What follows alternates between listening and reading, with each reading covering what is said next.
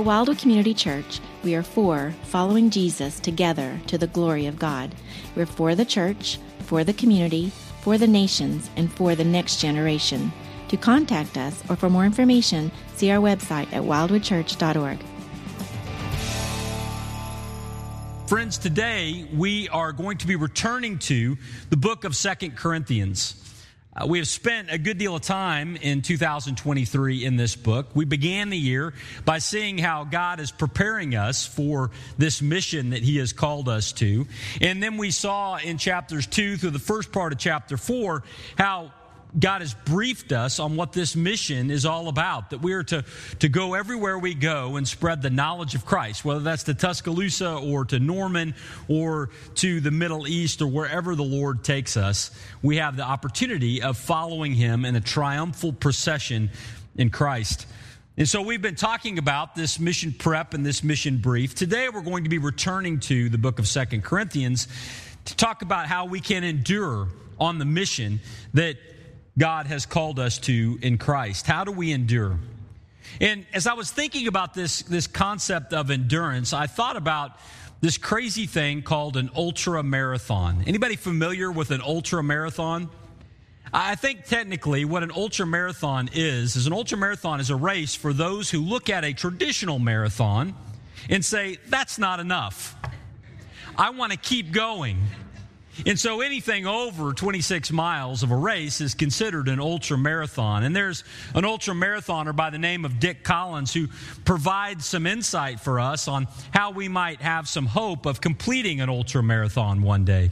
Uh, Dick says this he says decide the conditions that will cause you to stop and drop out before the race and i'm like before the race that's right the word ultra is when i decided not to run it but it says decide the conditions that will cause you to stop and drop out before the race you don't want to be out there saying, well, gee, my leg hurts and I'm a little dehydrated. I'm sleepy, I'm tired, and it's cold and windy. And as a result, talk yourself into quitting. If you are making a decision based on how you feel at that moment, you will probably make the wrong decision. Now, I, I think that his words sound like he knows what he's talking about. And I say that not as someone who's run an ultra marathon, but as someone who has done some things for the long haul. And you have done some things for the long haul by, by the looks of us, right? There, there are some children in the room, but many of us have lived many years of life. So we are used to doing things for the long haul. We're used to getting up every day and going back to, to that job or, or, or stepping into this relationship or whatever it might be. We're used to doing things over and over and over again. How have we endured in those things? Well, to some degree, we just simply decided not to quit, not to give up. But I think there's added insight that we might gather today by looking at this statement as it relates to our spiritual life. As it relates to our spiritual life, friends, it is possible for us to want to give up. When we live out our life in Christ, we have times of discouragement, times when we pray and there is no answer, or at least not the answer that we want. There are are times when we might have been persecuted for our faith in Christ. There are difficulties that we have endured in life. And over time, as we go through these difficulties, it is possible for some of us to want to tap out, to step away from Christ, and to go our own way.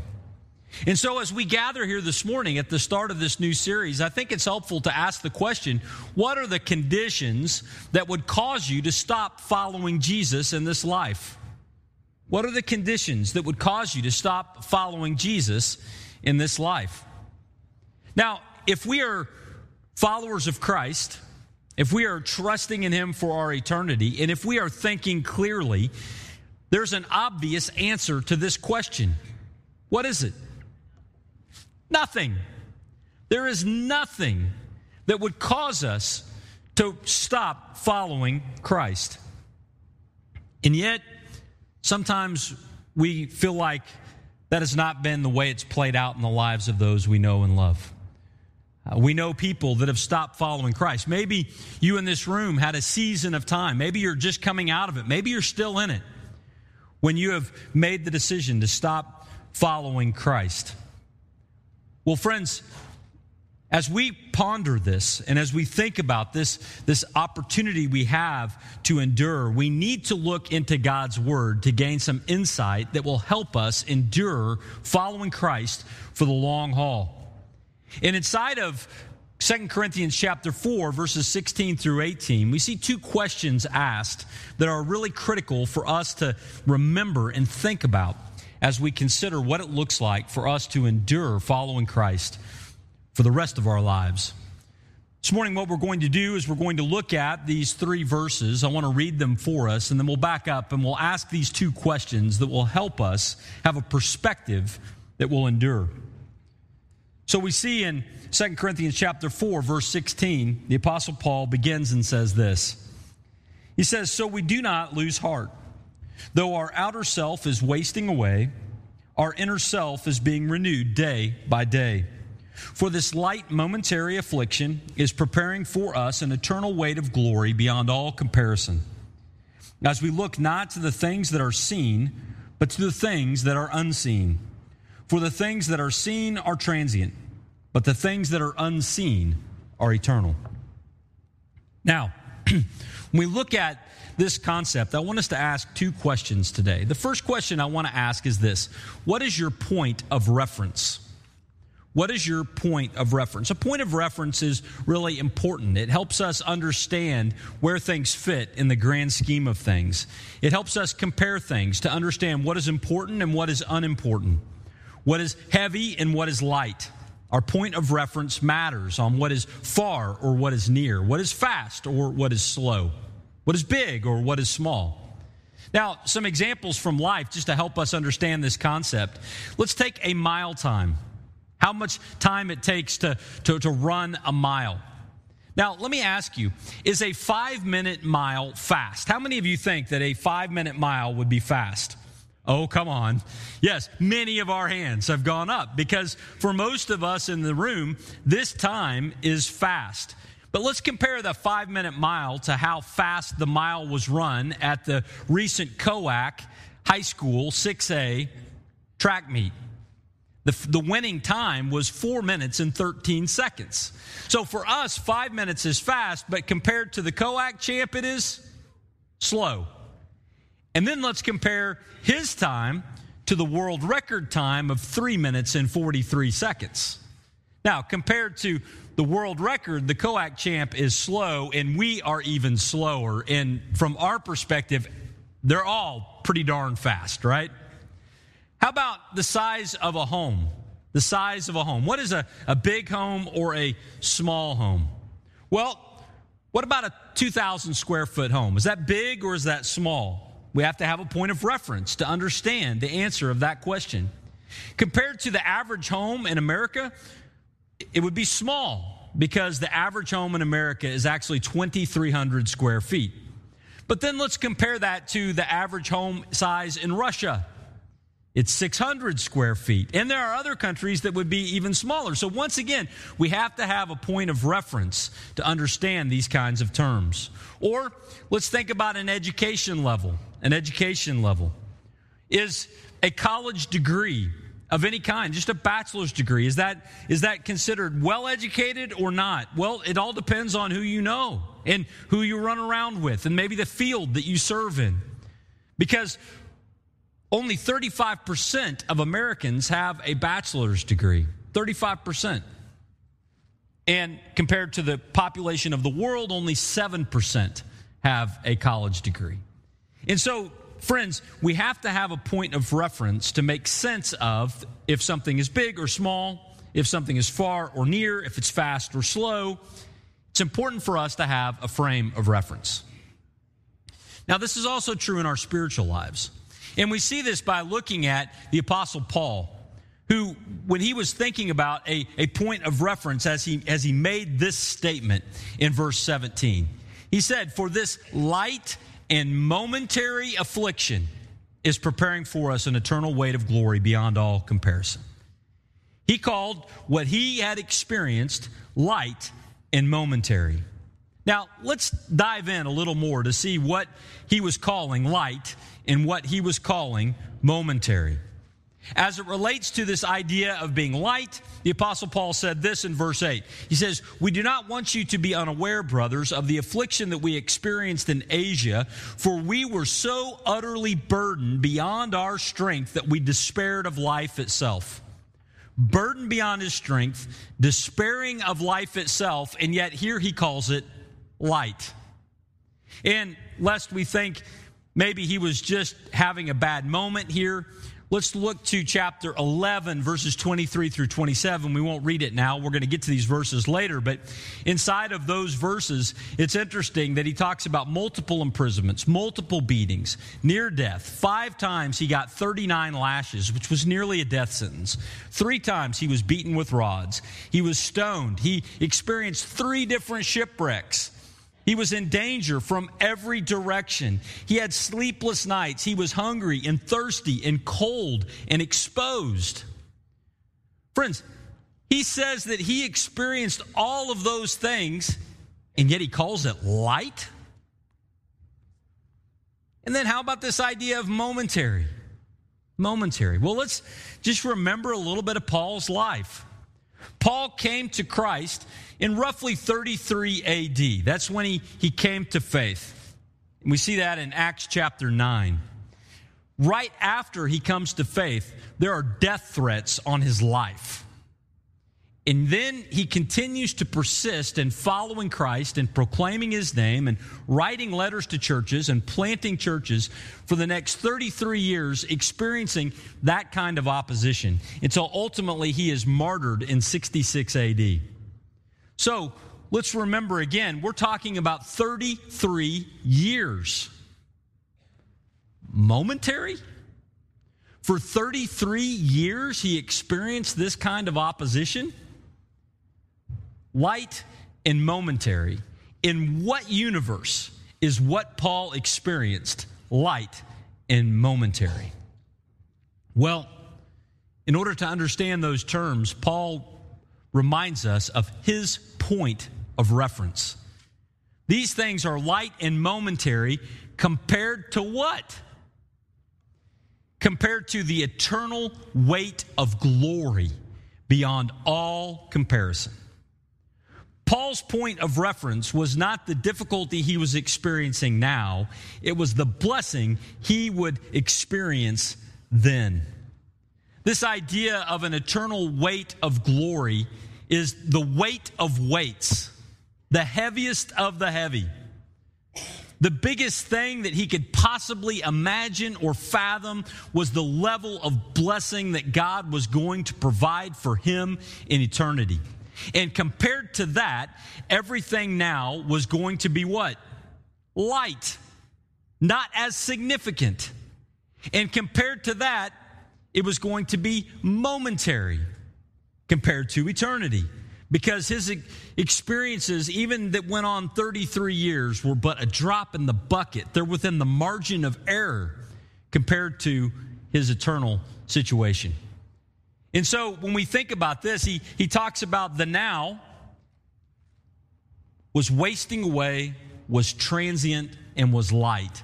And he compares it to the then, something that was being renewed. We'll talk more about that in a moment something that was going to be eternal and something that was quite weighty. See, friends, our point of reference matters. And it's significant for us to, to think about what God is going to do, not just for Paul, but what he's going to do ultimately for us.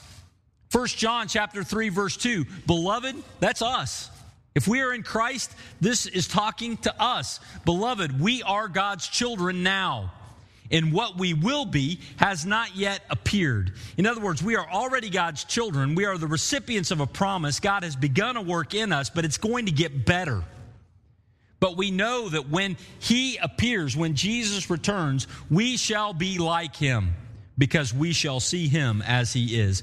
Right now, we have life. There, we have life that will even be better. We need to remember this when we find our point of reference.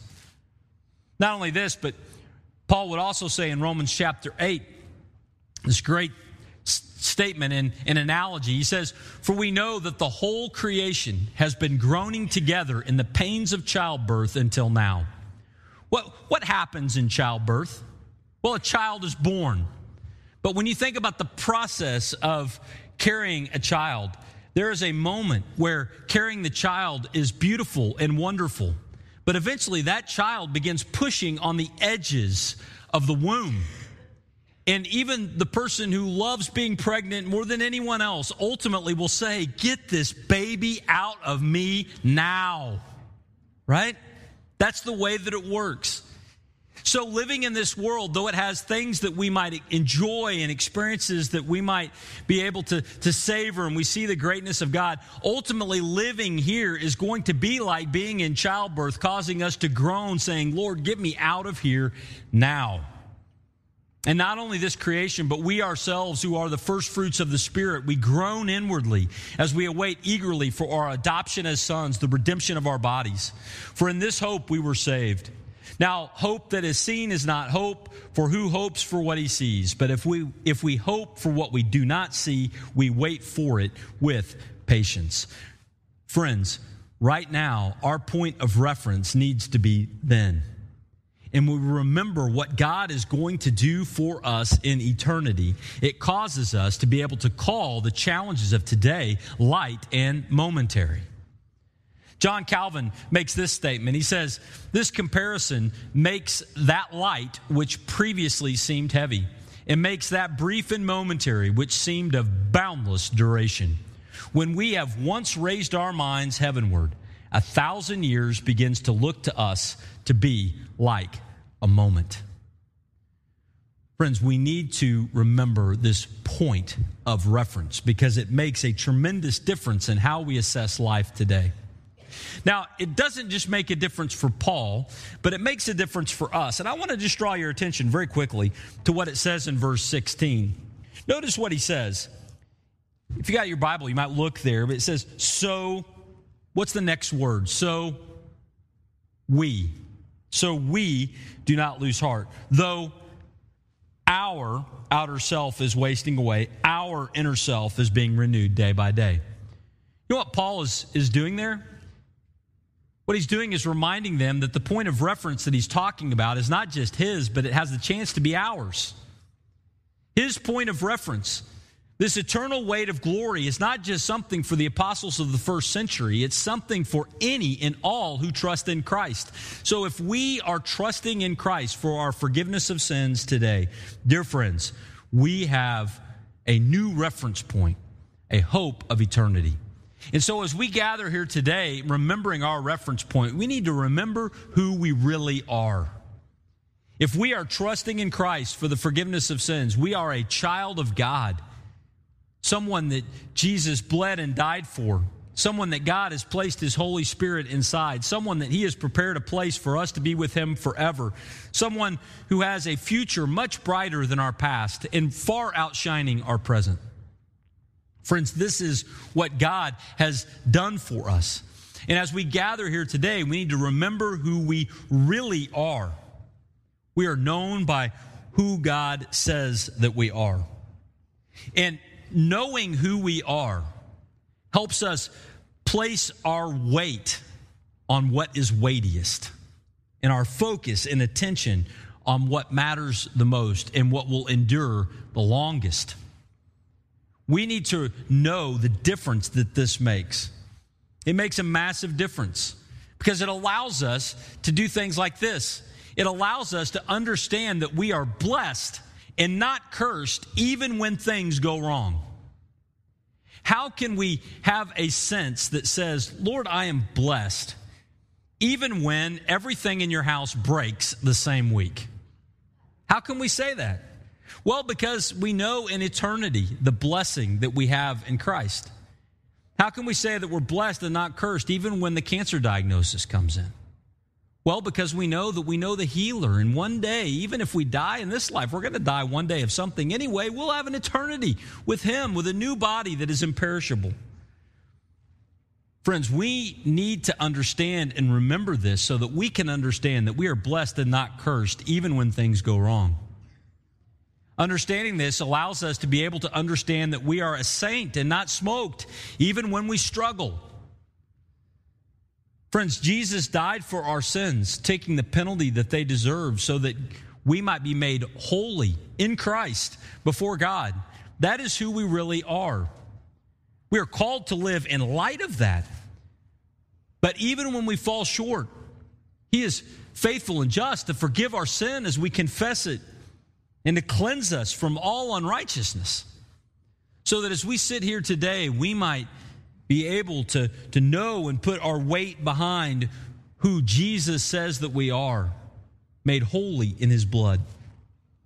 And we also know that we are hopeful and not despairing, even when things are tough. Friends, if all we have is this life, let's be honest, there are some situations that may not improve day by day by day. But when we understand the perspective of eternity, oh my word, we know it's going to get better.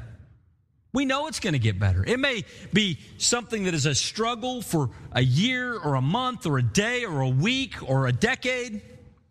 But, friends, when all of that is done, comes blessing that will last forever. So, we of all people should be a people of hope, even when things are hard. Understanding and remembering this point of reference makes all the difference. And so we need to ask the question what is our point of reference? But there's a, a, second question that I think is helpful for us to ask.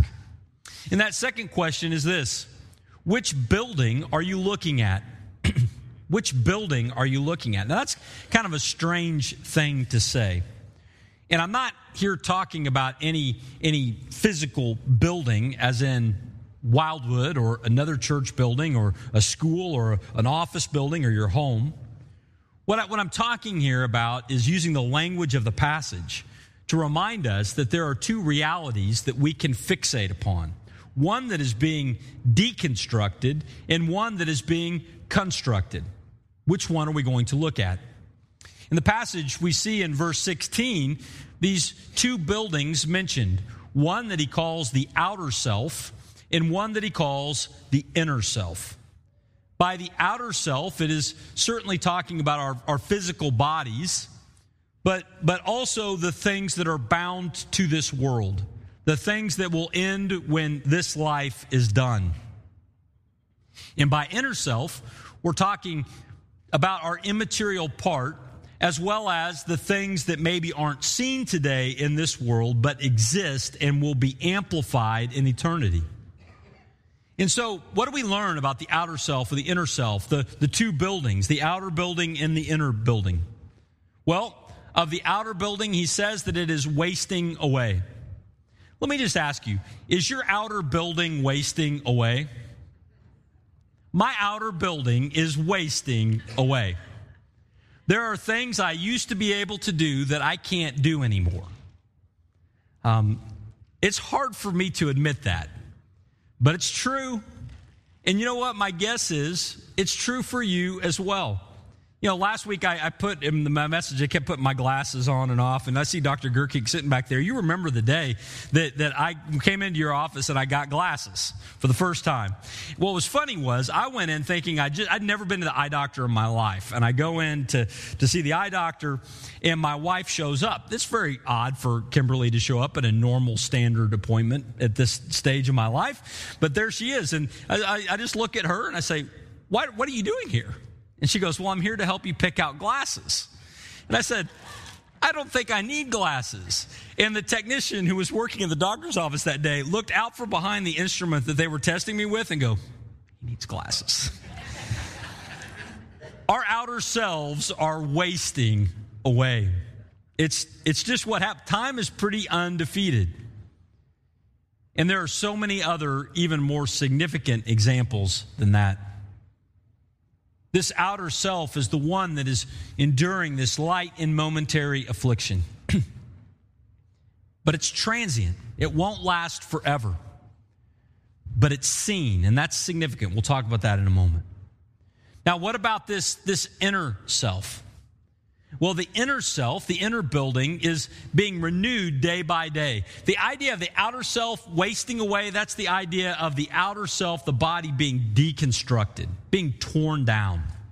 That's life in this world for the outer self. But the inner self is experiencing something quite the opposite.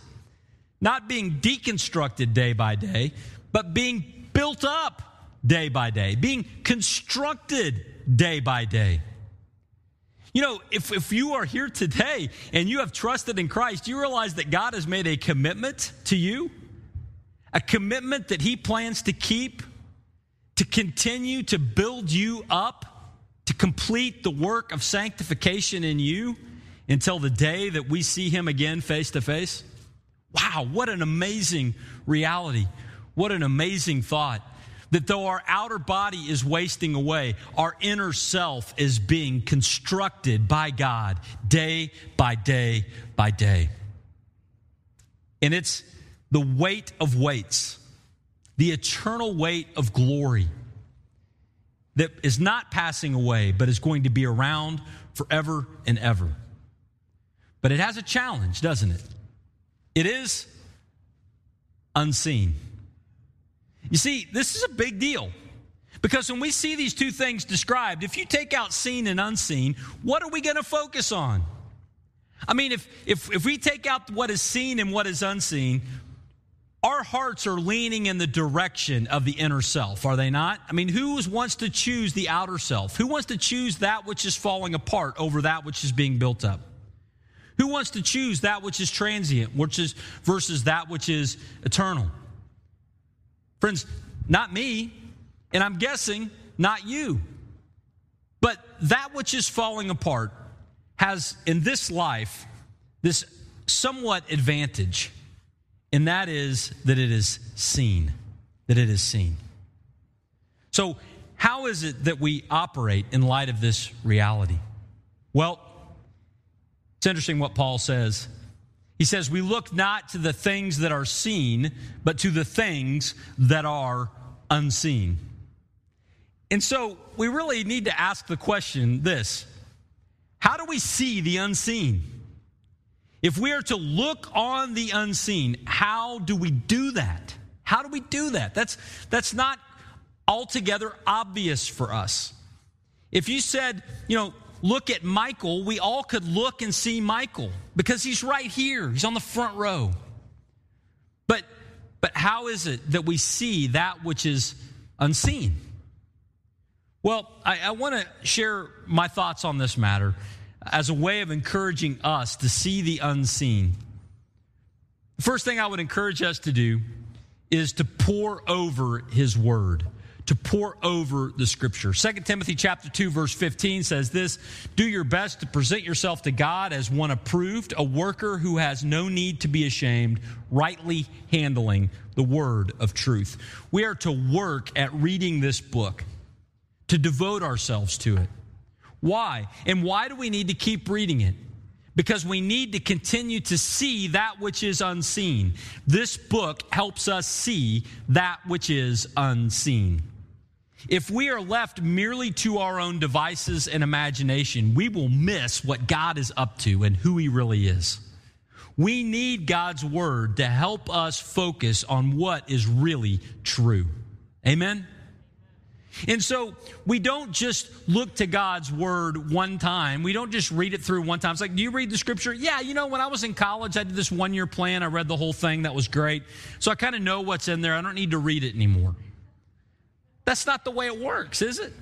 That's not the way it works with anything significant. It's not like you say to your spouse, you know, we, we went on a number of dates back in the in the fall of 95. And so, you know what? I don't really need to know her anymore because we already did the knowing you part. Now we just are going to live and operate. No, no, no. We continue to talk. We continue to spend time together because it is in that, that context, that relationship, that we continue to remember what we love about one another and who we really are. In the same way, friends, we, we don't take God's word and just say, I read it once, but we go back again and again and again. We pore over it so that we might see the unseen. We might remember what is really true. You know, for me, I, I read the Bible through every year in a one year Bible reading plan, um, the one year chronological Bible in the YouVersion app. I say that not so that you can say, wow, that's really cool. You, some of you are reading more than me, but just for my own devotional purpose. I started this process a number of years ago and I just read it every year. I would encourage you to, to find a, a pattern, a rhythm of reading God's word, poring over it day by day. Second thing is not just to pore over his word, though, it is to present ourselves to him. To present ourselves to him. Romans chapter 12, verses 1 and 2. Paul is here talking after making this, this long theological argument in the first 11 chapters. He's beginning to turn into how the Romans and, and by application, how you and I need to respond in light of the truth he, had just, he has just shared. He says, I appeal to you, therefore, brothers, by the mercies of God, to present your bodies as a living sacrifice, holy and acceptable to God, which is your spiritual worship.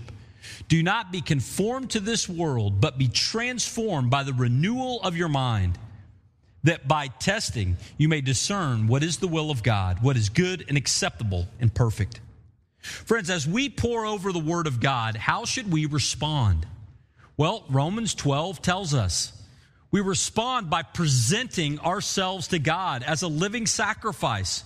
We willingly walk up on the altar and say, Not my will, but yours be done, God.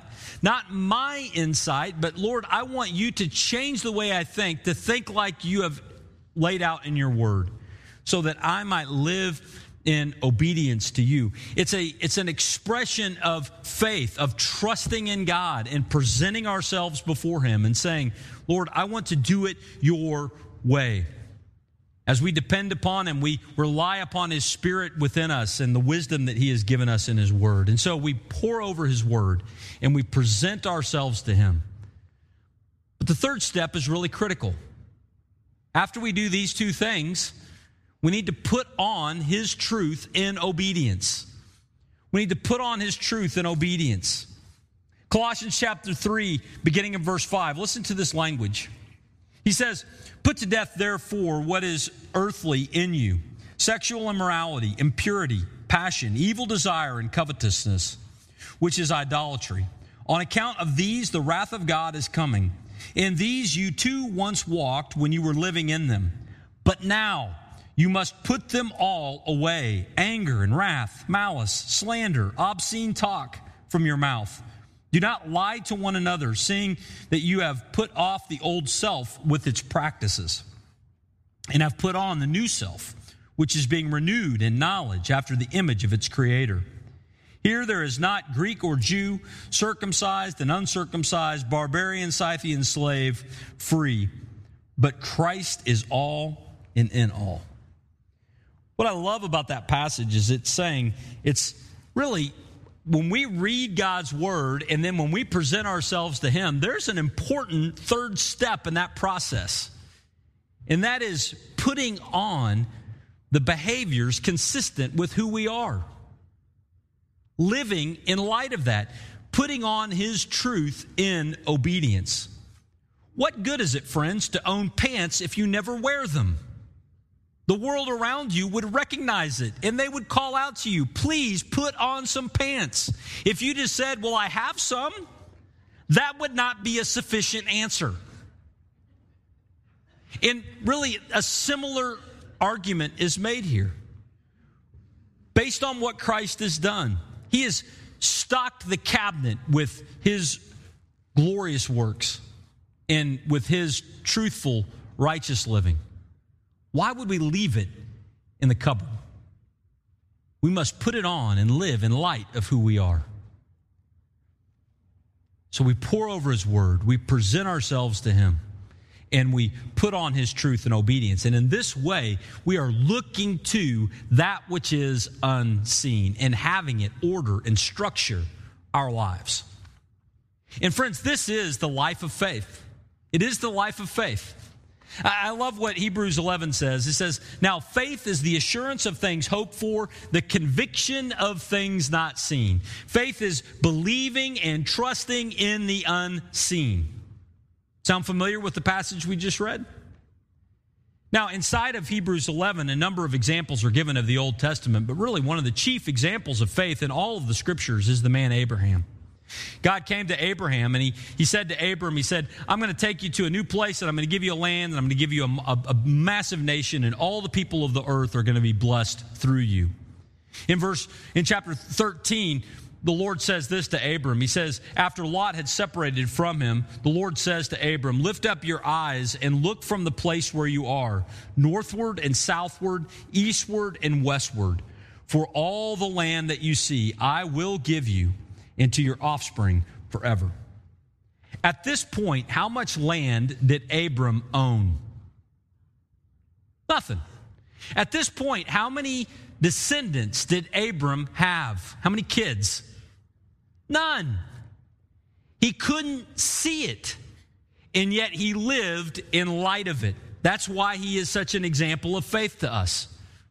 Look at what is said of him in Hebrews 11:10. For Abram was looking forward to the city that has foundations, whose designer and builder is God. Friends, we, like the saints of old, live our lives trusting in and relying upon the unseen.